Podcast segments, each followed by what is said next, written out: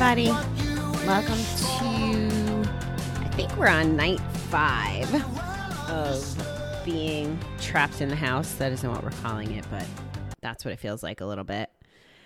Um, I wish I was my enthusiastic self, but if I'm advocating transparency, I'm kind of whooped tonight.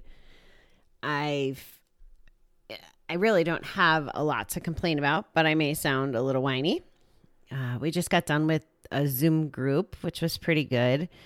And a lot of us are feeling, you know, overwhelmed or bored, you know, a lot of different emotions. And, and we had some conversation about what it would look like if the casinos were still open right now. So let's say the world was just as it is, except for casinos were open.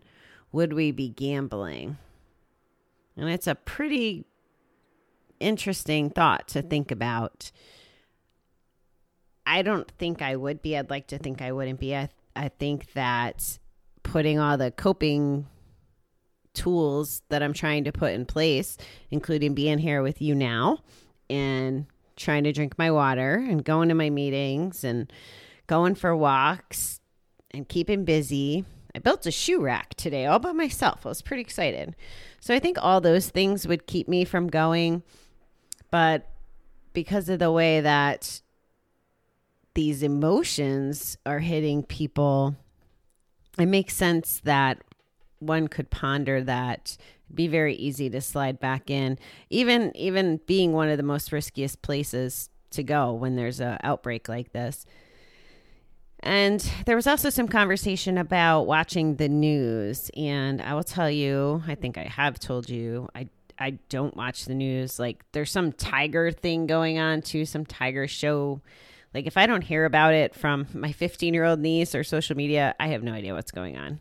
And i'm okay with that. Um, it's it's hard enough to keep the voices in my head positive instead of having a bunch of news people fighting that in addition to my own negative voices so it's my my spin on that i have been struggling to communicate with the business the last couple days and I- had over four hours of combined hold time yesterday and then had an in person experience today. And I wasn't getting what I wanted, right? Like true addict. Hey, I want what I want and I want it now. I don't want to be patient. I don't care that there's an epidemic when it comes to me. Like, I want, you know, I want solutions. And I wasn't getting them. And, you know, I, again, those the happy voices kind of got to remind me like it's not the guy's fault that put up with me today. And I wasn't nasty or anything, but it was very deliberate and conscious to not be. And that was kind of what I spoke to when we had group tonight. So, um, oh, I know the other thing I wanted to share with you is on a prior episode, I kind of made light about the liquor stores being essential. And I'm actually a little embarrassed to admit this because I didn't I didn't get the full 360 view and and hopefully I will always at least be mindful of trying to get it. I might not get it instantly, but I, I really try so hard to keep my mind open and continue to learn.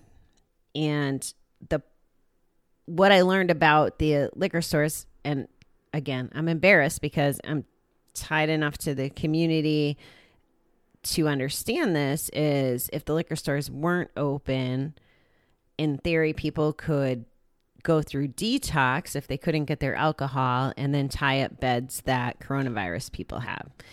So it was just interesting to be enlightened. And I meant to tell you that like a day or two ago.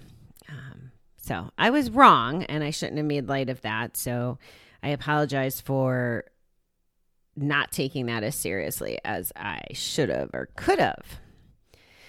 So those are my couple little thoughts tonight. Like I said, I'm kind of I'm more tired than sad or miserable or you know any of those things. I I worked my real job today, as I told you, and um, just had meeting and I did some cleaning. You know, my apartment is going to be amazing when I'm done with this. I've only done two rooms so far, but it's a start. So the last thing we will do is read a silly little joke slash obnoxious thing in reference to um, gambling humor. And this one comes from Kin Hubbard. And he says, The safest way to double your money is to fold it over once and put it in your pocket. How true is that? Well, I hope everybody has a good evening. I will talk to you in the morning when uh, I get a nice good night's sleep, hopefully. So I could be all bright eyed and bushy tailed and get ready to kick ass again tomorrow. Lots to do, lots to do. Please, please continue to be kind to each other, to the random bank tellers that can't give you the answers you want, you know, to the store clerks, to to whoever you come in in contact with because we never know what they're dealing with. I mean, we all know this, but even now more than ever. So be good to yourself and be good to each other.